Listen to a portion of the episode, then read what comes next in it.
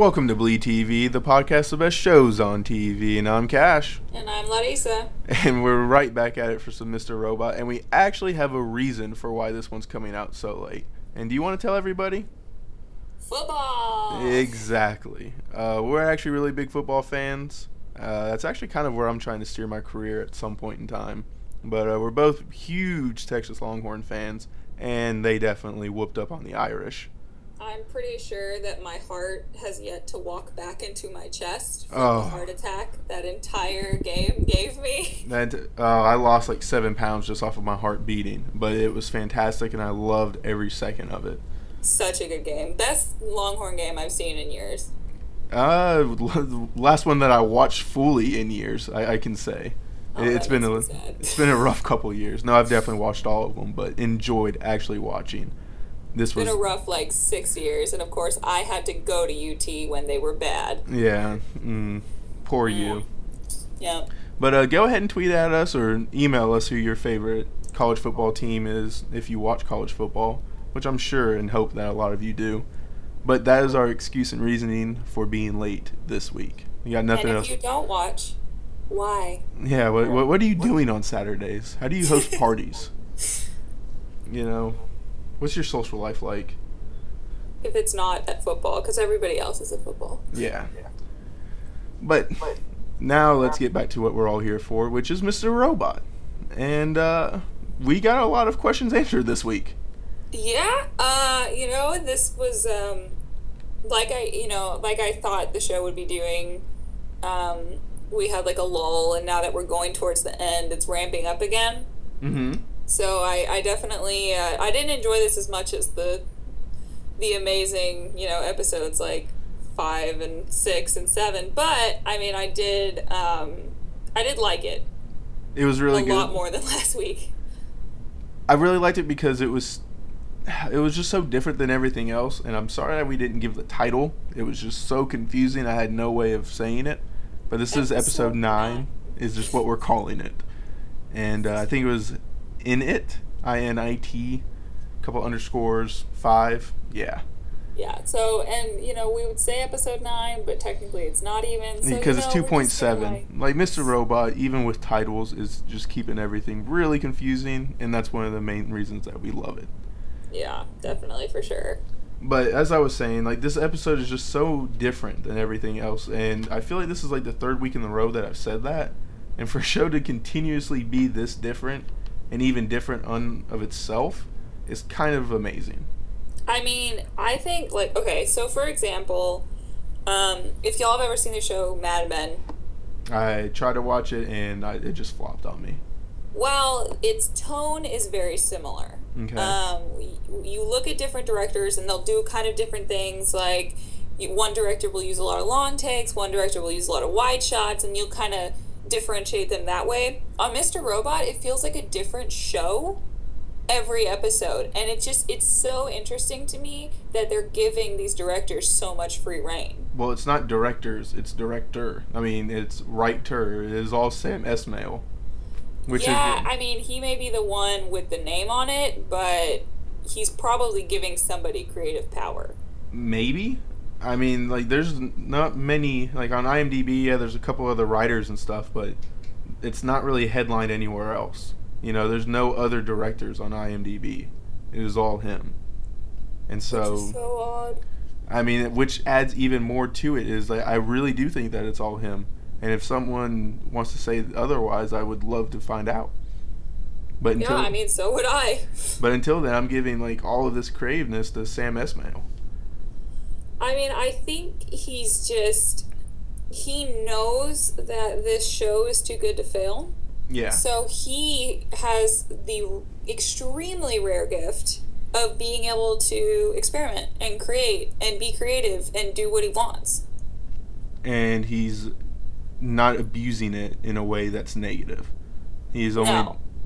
and that's the most impressive thing. But you know, enough bragging on good old Sam. I mean, we'll we'll get to more things that he's doing because, you know, good. We had another email back from our good friend uh, Reg Anderson saying that uh, it was acknowledged earlier in the week's episode that he that Ray was a warden. Now, I deep dived Reddit and a few other things, and I don't know if many of our listeners go on Reddit. It, it is a um, dimension unto itself, and you can get lost very easily. It's a hole. Yeah, and uh, Reddit is as close to the deep web as we will get on the normal internet. yeah, five hours later, I've read about eight different synopses, creative theories, and just think tanking it. I didn't see anyone saying before this episode that Ray was the warden. So to Reg, you're 100% correct, as we found out in this episode. But I, and we definitely catch it this episode. But beforehand, I didn't see anything definite that Ray was the warden. Yeah, neither did I. I mean, it makes a lot of sense because, you know, there's a lot of uh, interpretations of wardens on TV as these guys that are really like ironclad and, you know, very like almost like a more intense prison guard. Mm-hmm. But in reality, they're kind of not. They're, you know, the person who connects to the administration. They're the ones who get all that kind of stuff done. They're not really They're in the day to day. So he can do dialysis and Yeah. live that sedentary lifestyle as a warden. I mean, as we see, it- it's pretty much Caputo. I mean, at least as, as we would like to say from Orange is the New Black. I mean, Caputo tries. He tries so hard. Poor, poor guy. Oh. But I mean, we see that Elliot is in jail for um, what he was doing it back in season one that I love more than anything, which was kind of being vigilante esque. I absolutely loved that twist that the show did because it's like, aha, you thought he got caught for five nine, didn't you? Nope. Yep. He got brought down by this random nobody character we are never gonna see again. And I was like, oh my god. well, I mean, oh my god. Wow. he, he wasn't necessarily a random nobody character. I mean, Elliot put a lot of time and effort into it because the guy was going around cheating on Elliot's therapist and was in a way just trying to protect her. I'm just saying he is had she's he is an extension of her character. He is not his own character, and he had a total of four scenes this entire series. so he is a supporting of a supporting. And I love that the dog was such a vital piece in this case, and then the dog is what made it grand larceny and everything. I know best like best part. like, Oh, like, and I knew Elliot was gonna say guilty. Like as soon. Did you as, really? uh, huh? like, did you just know it because he was already in jail for it, or did you just kind of feel like that was the only way it had to go? I knew as soon as as soon as his counsel Mm-hmm. said you have to say not guilty, I was like, well, Yeah. he's gonna say guilty because he's Elliot, and that's what he does. and it ended up making a lot of sense. And I think that they were able to kind of skip over it by, you know, the whole setup happening and him just getting released because it wasn't worth paying to keep him in jail.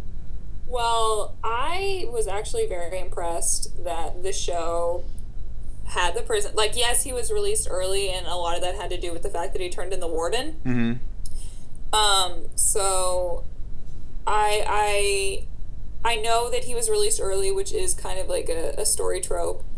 But I really appreciated that we saw his prison start, his prison sentence start, and then end. And Yeah. it just like, you know, no one broke him out. Nobody found loopholes. You know, they say that the Dark Army might have had a lot to do with him being released.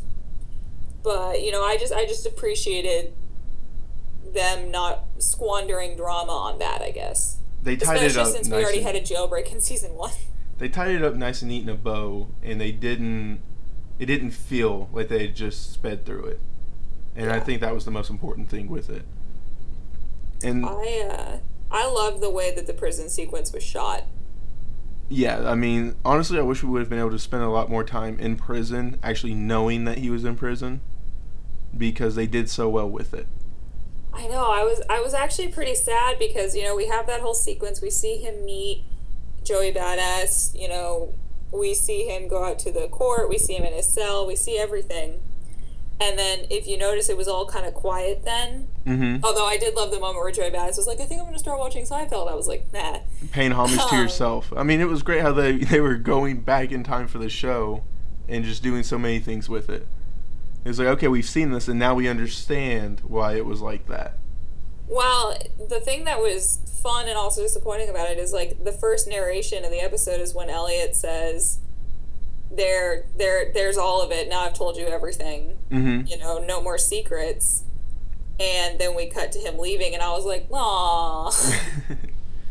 but I mean, there was only so much time we could spend there, especially since we are now starting to realize that Elliot's overheating, or I mean, creating gaps in his memory between him and Mr. Robot.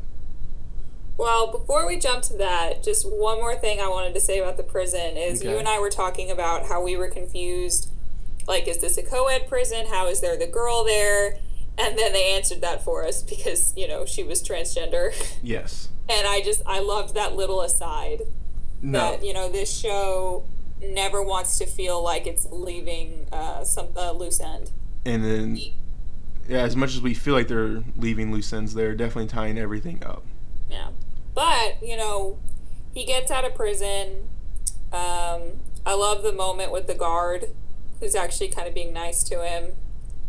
And then, you know, he actually hugs his sister back. And we had that beautiful, beautiful shot of them, of the cars passing as they were hugging. Mm-hmm. And then we come into a close up of her whispering in his ear. And I just, I gotta give Sam Esmail credit for that whole sequence. It was gorgeous. So if you ever hear this, Sam, good job.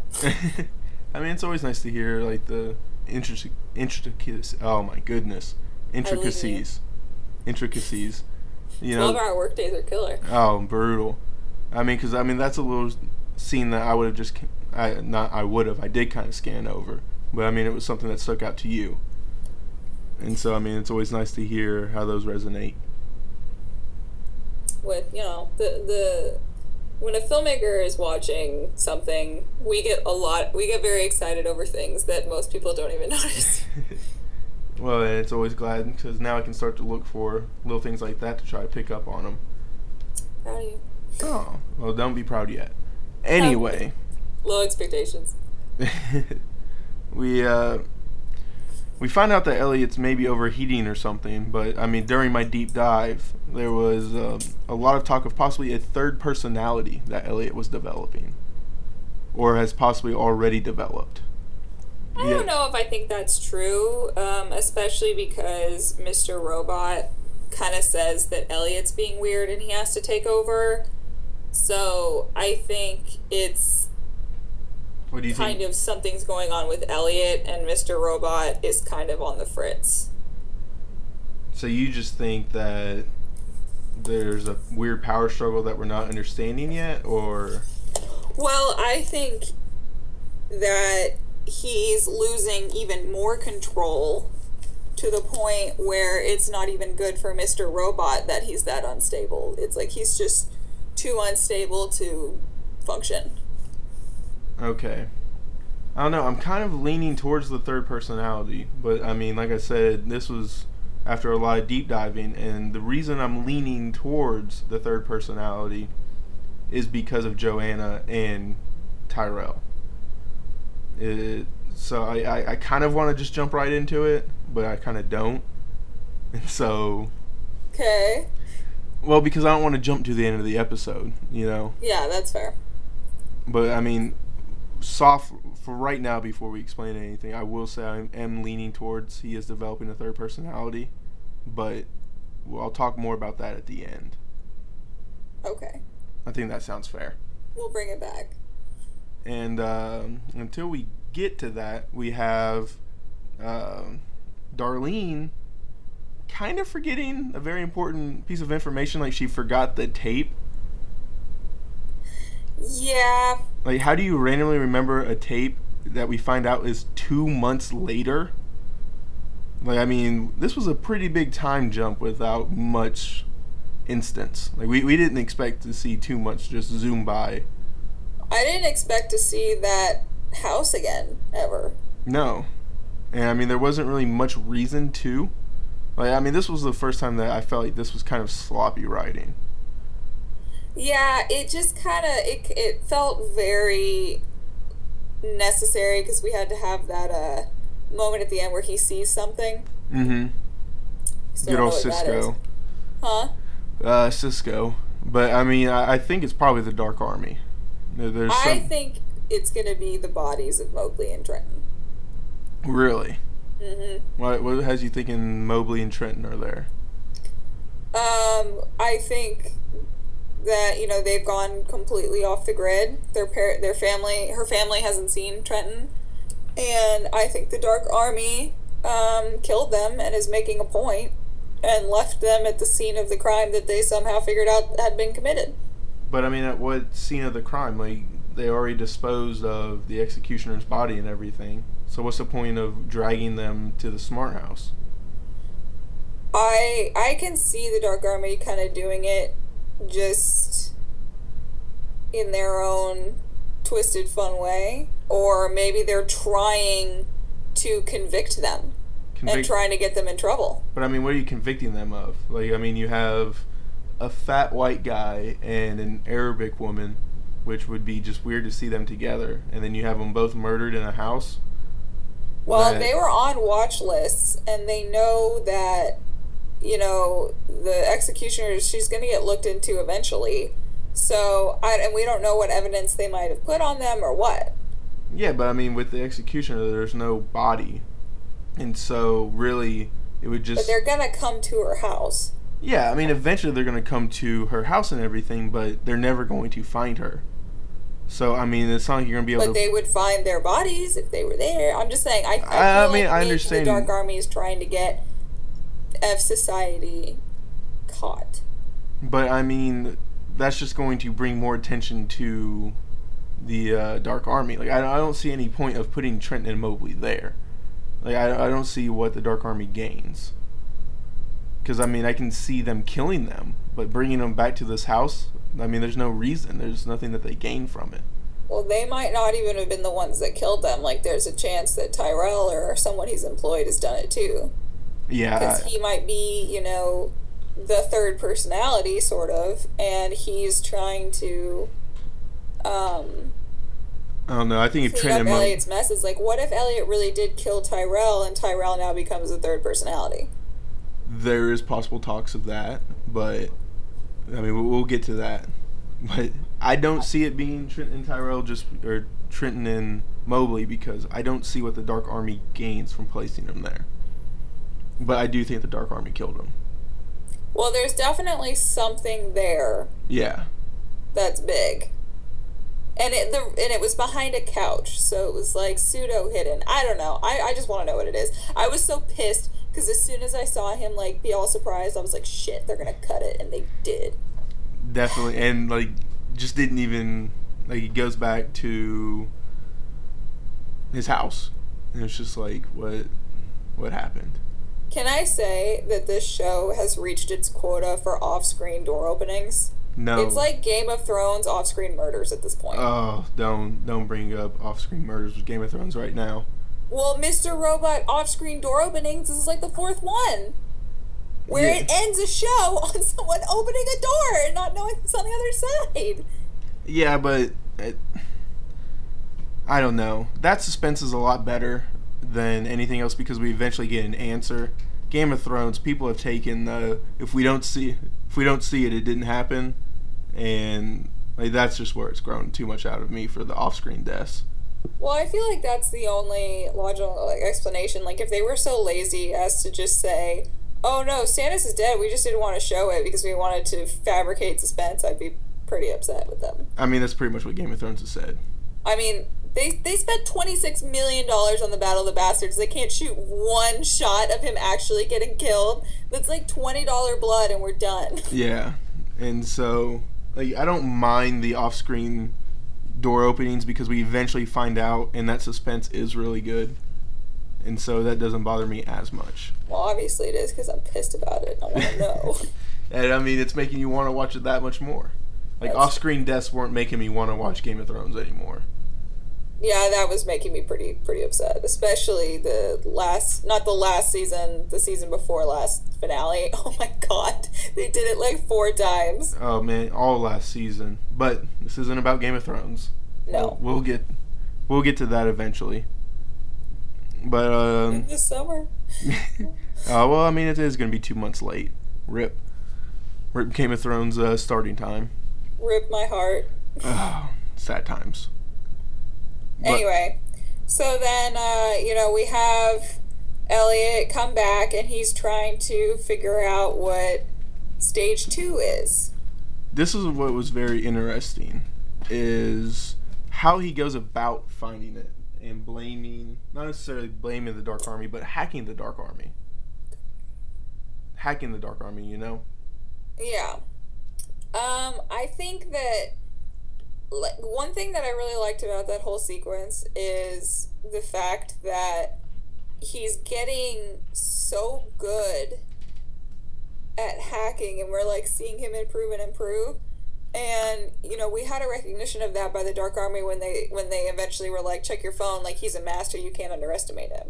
yeah And he's almost becoming better than like anybody else out there. but was how did he get better while he was in jail like that was my big thing with it because he didn't necessarily have these skills before he went to prison because he was so reliant on the dark army Well, and he didn't spend a whole bunch of time on, you know, Ray's computer. And I'm wondering if maybe he's always kind of latently had these skills and thoughts and desires and stuff, and has just now felt that he could fully do and express them. Or is it possibly a third personality that it knows this knowledge and is able to do it? Because he was able to i don't know necessarily computer language and everything but if he's hacking into the dark army it would seem like he would have to know a little bit of chinese to be able to do this. Maybe he doesn't but they have the translator that they've been showing and you were right that you know she couldn't understand mandarin. She just saw um, her pictures being posted to the dark army forum and overreacted and Well, they explained that. possibly properly reacted. I mean yeah yeah. I, I mean, it, it's tough to say whenever you're dealing with the Dark Army, but I mean, he was doing it to protect her, like I thought. i have i i'm so afraid this guy's gonna die I, I'm not afraid. I pretty much, I, I can't say 100% no, but I, the gut feeling is telling me Cisco's dead. which is sad because he's he's a decent dude like even in the industry he's in he's a pretty decent dude and he tries to be there for her and i just know he's not going to live through this season Yeah, I don't see any way that he lives through the season, just because he's still got his little finger implant thing and i'm sure that's going to kill him whatever it is there's a multitude of ways that this guy's going to die. And I don't know how it's going to happen, but I would be genuine, genuinely, oh my goodness, I can't talk. genuinely Genuinely shocked if he's not dead by the end of the season. yeah me too but uh yeah he he um he hacks into the envoy's phone which is the guy that elliot's apparently been having talks with and they have a bunch of kind of funny pervy conversations and then finally you know they say oh he asked about phase two or stage two because that's what he wanted he just wanted them talking about it Yeah.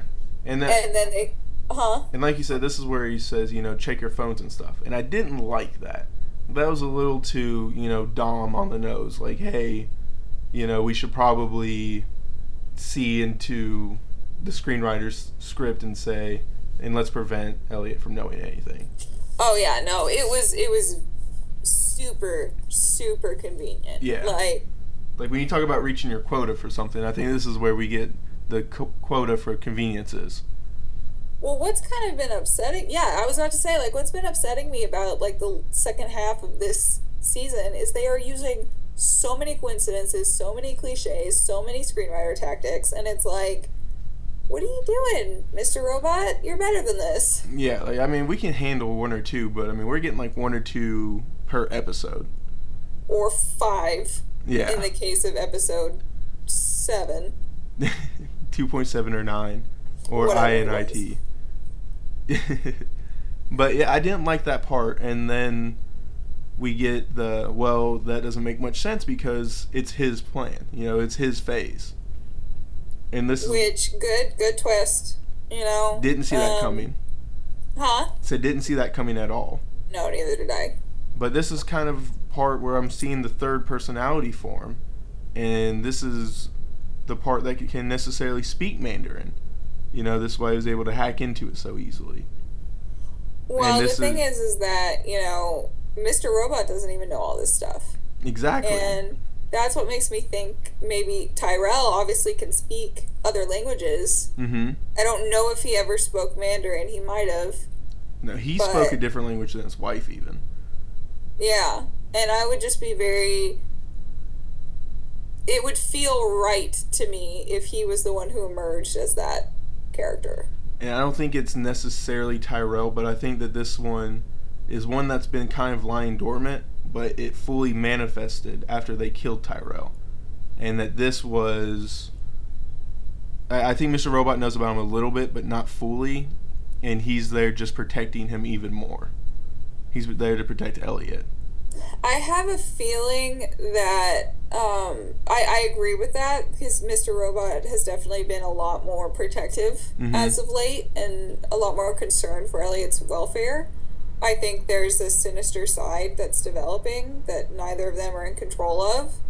Um, I wonder if what's really going on is kind of a division between Elliot and Mr. Robot to the point where he doesn't remember any of what Mr. Robot does. And he doesn't really see it externally, like he just doesn't Well, doesn't remember anymore. for me, instead of not remembering what Mr. Robot does, I think that's when the third personality takes place and he can't remember any of it. And Mr. Robot just assumes that Elliot's in control since he isn't, but there's a third personality that's taking control of all this that we just haven't been told about yet. I, I feel like it's Tyrell because they're gonna do Yeah. a big reveal at the end of the season and Tyrell's gonna have to do with it. And I can just see that working. Because like they've kept if they are keeping a main character away from us Yeah. but hinting at him all season for this long, when they bring him back in the finale, it's got to be huge. So you think Tyrell's still alive? Oh yeah. See, now I'm leaning more towards he's being dead. Well, if he's dead, then he's going to become another personality. If he's like he's either alive or coming in as a mental character. Yeah.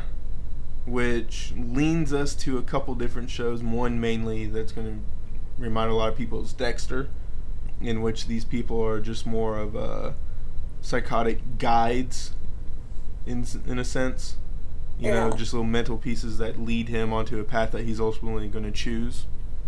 But uh, I'm going to be interested to see if A. Tyrell's alive, B. He's potentially a third personality, or just see he's just kind of always lingering over the show.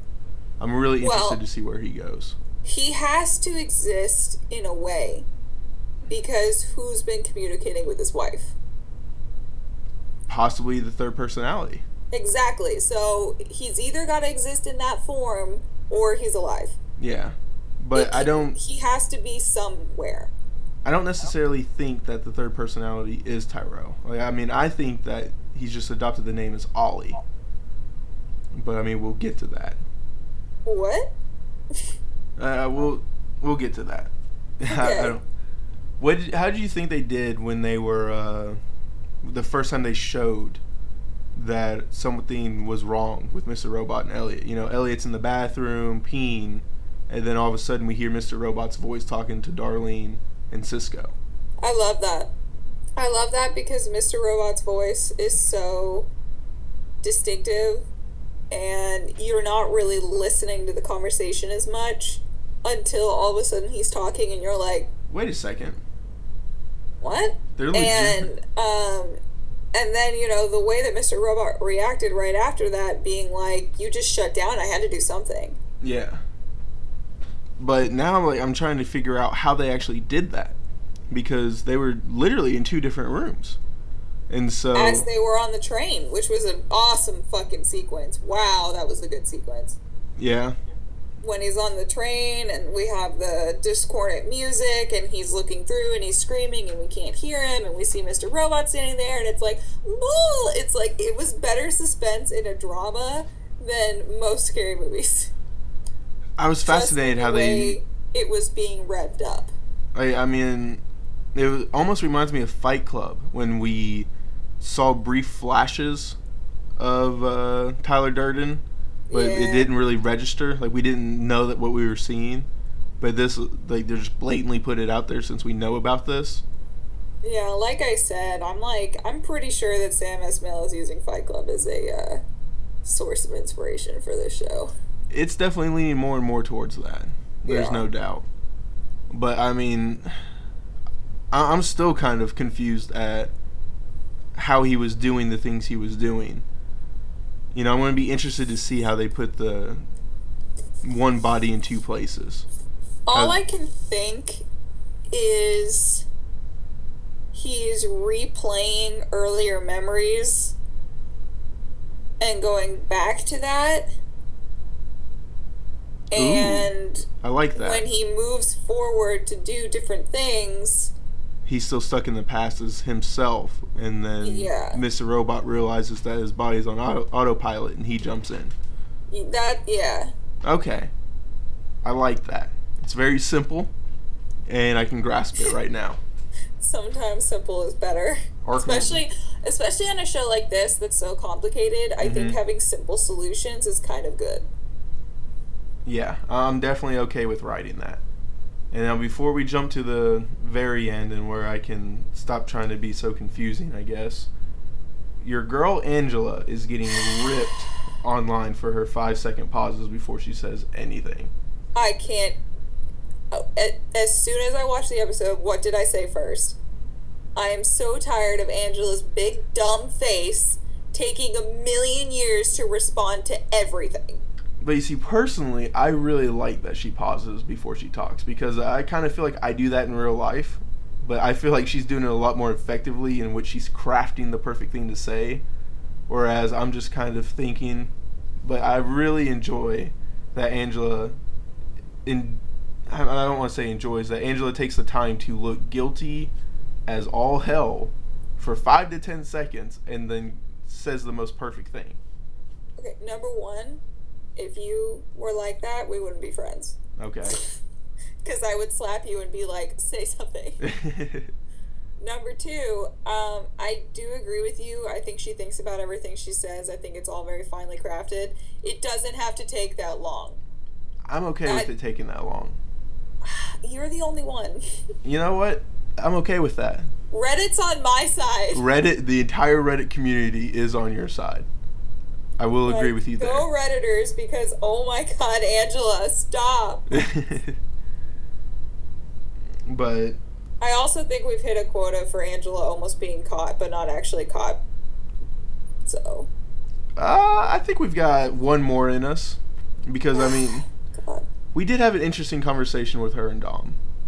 Yeah, I mean, I think Dom genuinely uh, understands that Angela is a casualty of this situation. Like, Angela never wanted this, never wanted to be in it. Like, she put the CD in Ollie's computer because she was afraid for her dad and afraid for, you know, her pictures getting leaked and all that stuff. Yeah. So she she never like wanted to be part of this whole hacking world. Well, But she now didn't even know she now was a she's part of doing it. it on her own. Well, now she's doing it to avoid jail time. Yeah. She's not necessarily doing it on her own. She's still being blackmailed, just in a different sense.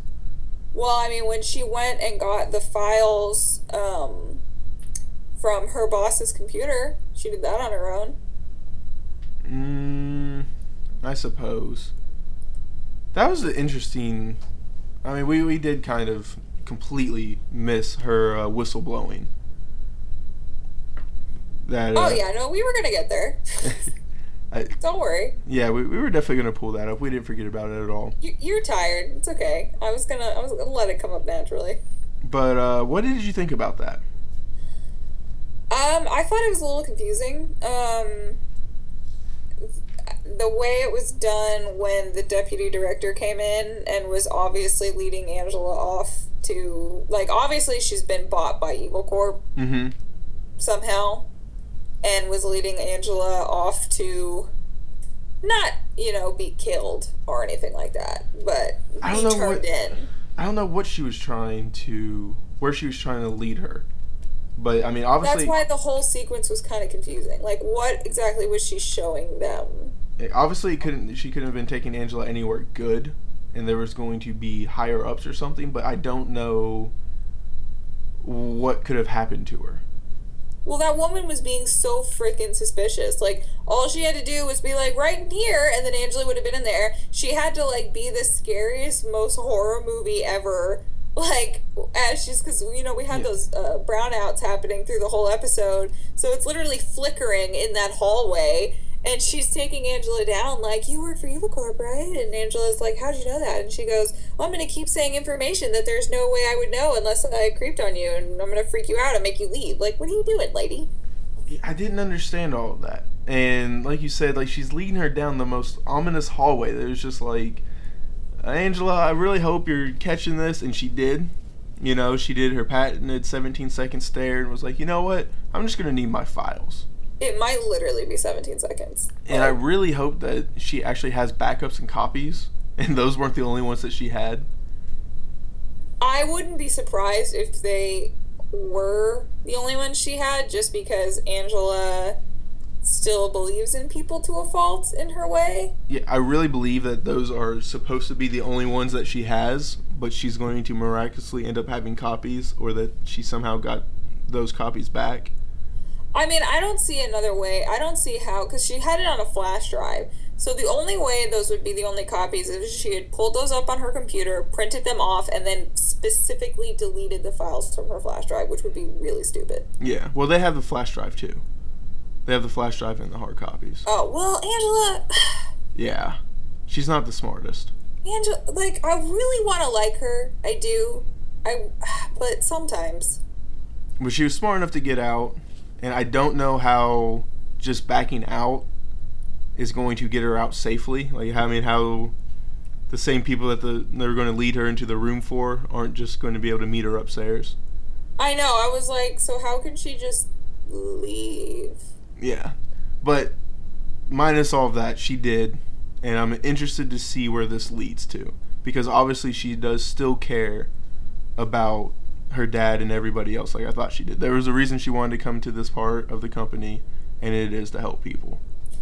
I wouldn't be surprised if. So, how many episodes do we have left in this season? Do we Three, know? three in two weeks. This upcoming week, and then the week after that's a double. So we've got twelve episodes. yeah, Okay, so that's what I thought they would do. So I wouldn't be surprised if the end of the next episode is Angela hitting rock bottom and calling Dom. Because No. at this point, Dom is only going to get anything if Angela says something.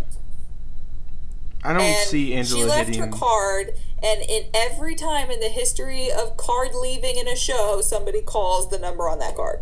yeah, I just don't see Angela hitting rock bottom. Like that doesn't not make sense. not rock bottom, just rock bottom of I'm scared, I don't know how to get out. Maybe, but I think it'd be more of trying to get her to help her with throwing E Corp under the bus, necessarily. Like helping Dom out in that sense. Because there's not really much Angela can give her.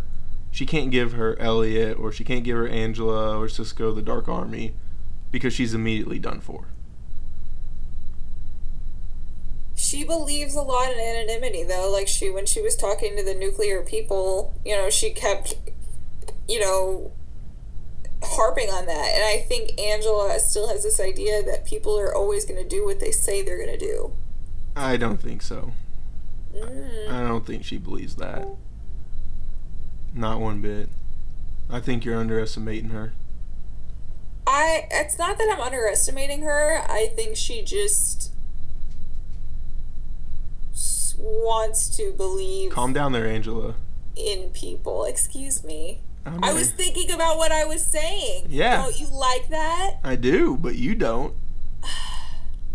I was saying things slowly. At least I didn't stare at you open mouthed with big doe eyes for 17 seconds before I'm like, no. That's because we're on a podcast. And then another 10 seconds, I don't think I will. And then another 10 seconds, I'm gonna go now. Angela, in a nutshell, what I just did.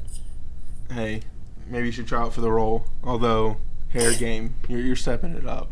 I I don't have good enough hair for that role. I'm not blonde anymore, and it's it's nobody has good enough game. But she's got stylists. I always have to tell myself when I see a woman with just like perfect, flawless, beautiful hair on TV, and it's like, it's okay.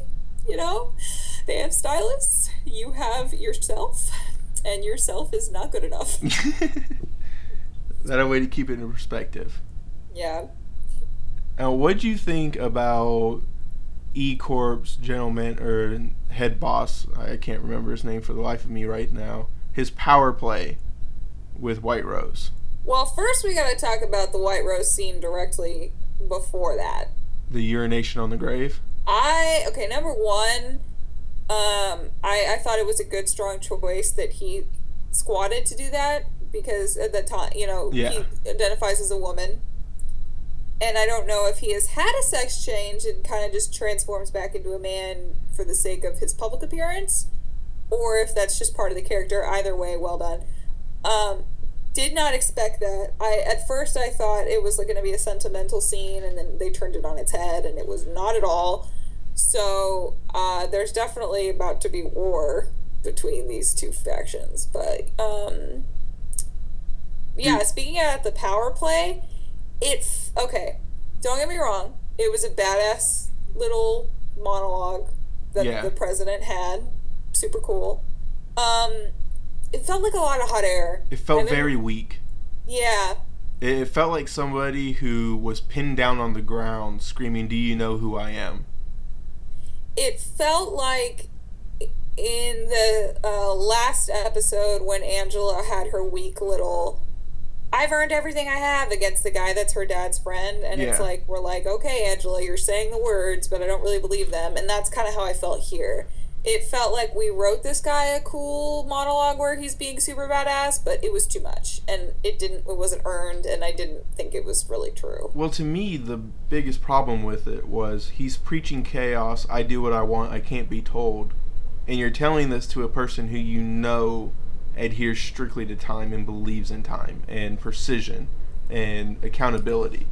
So by you saying all of these things that are the exact opposite are showing that you can't be relied upon, you can't be trusted, and you know who he is in the Dark Army and in China hierarchy, why are you going to try to do this?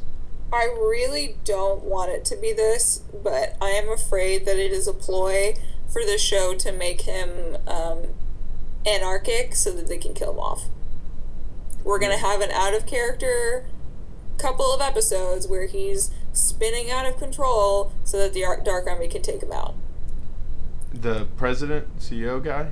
Yeah. Oh, he's dead. Like, to me, But it, it doesn't make any sense because he's always been so calm. So I feel like they did this this scene okay, I see what you're saying. Yeah, and we'll do more scenes to create a reason to kill him off.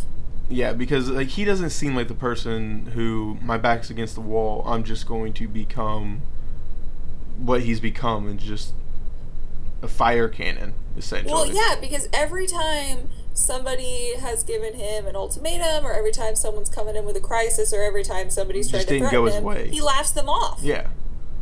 And this is a complete loss of control that didn't feel like his character at all. and especially to the person, the one person he doesn't have power over.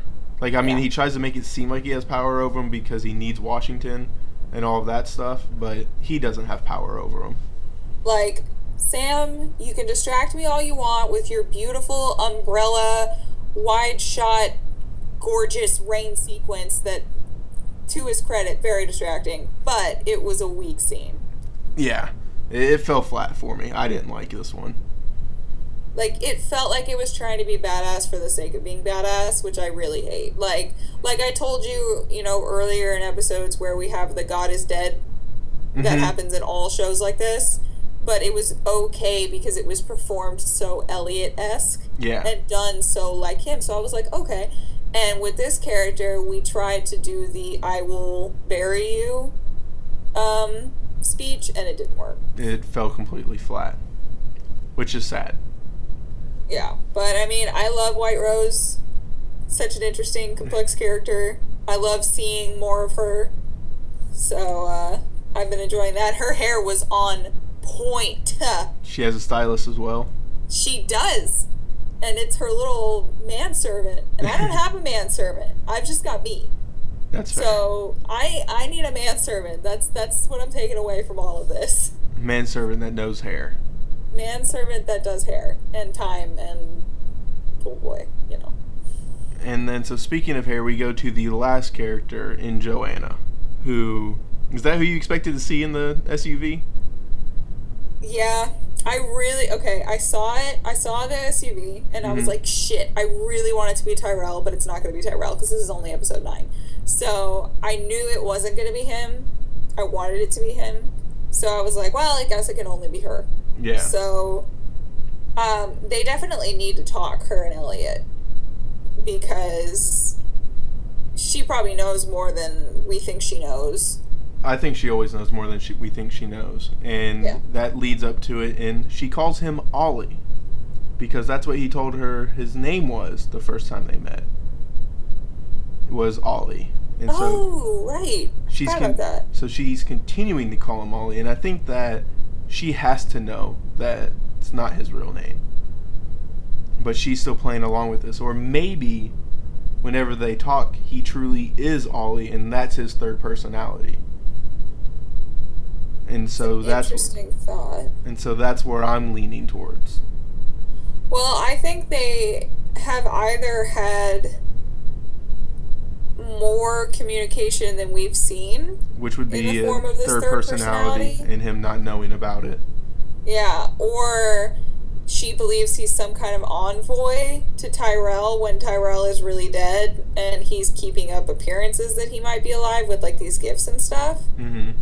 So that's a third option. Either Tyrell's alive, Tyrell is a third personality, or this third Ollie personality is keeping up appearances that Tyrell is alive. Which it's a little hard to believe because how is he getting presents to her while he was in jail? My best guess is, um, man, I forgot Joey Badass's name. Uh, Leon is he had Leon. Leon um, send him the gifts because Leon even said while they're there in prison, "Hey, I can get you whatever you need. Just let me know." Yeah. And so that's how he was able to send stuff to Joanna. But that's just my theory and a few others. I like to believe that, um, well, they did harp on that a lot. Yeah. That, you know, we had a whole, like, minute where he was like, I can get you whatever you want. And he kept talking about it, talking about it, talking about it. And um, that explains, like, all the stuff that he was able to get during the sequence. Like, I especially loved when he was like, Can I get a notebook? And it was like, Ooh, because we understand that. You know, Mhm. it's always fun to be gratified as the audience. But, um, yeah, I mean, I would understand that. I also, in my heart, I want Tyrell to be alive, just because I want that badass scene he walks in and is like, "Bonsoir, Elliot," and we're like, "Oh shit!" and everybody just collectively dies. And he was just such a loose cannon. He was so it was gratifying to see him on screen because he was so much smarter than we could have ever thought that he was. And I want more of that character. I know. I would be so sad if we didn't get any more of him in any form. Yeah. But so I mean, just go ahead, let us know what you think the theory is. Is there a third personality? Is Tyrell still alive? Um, who's your favorite? Go ahead. No, you go. I was just gonna say, who's uh, who's our millionth off-screen door opener? Ooh. Go ahead. Do you have any guesses? Her face made it look. She looked kind of scared. Yeah. Oh, what, what if it's Tyrell? That's what I want it to be. Um, I mean, if anything, I think it's the Dark Army, but Yeah, that's what it- using. That's what it probably is. Yeah. In my heart, it's Tyrell. Does she even know Tyrell? I mean, I'm sure that Elliot told her about it. Yeah. We don't know what everybody knows. We really don't. Now we don't even know what Elliot even really knows, or if he would tell us the truth. Bad narrator. Unreliable narrator. Yeah, unreliable this narrator. show i feel like i feel like this show if it were gonna take like a um screenwriting tactic Okay. and just make a show around it it's the idea of the unreliable narrator That is a great tactic for them to start with. yeah But until next week, guys, uh, let us know who you think is uh, the third personality, or if you even think that there's a third personality. Let us know who's behind the door. You can email us at bleedtvpodcast at gmail, or you can hit us up on Twitter or Facebook at bleedtvpodcast. Until next week, I'm Cash. And I'm Larissa.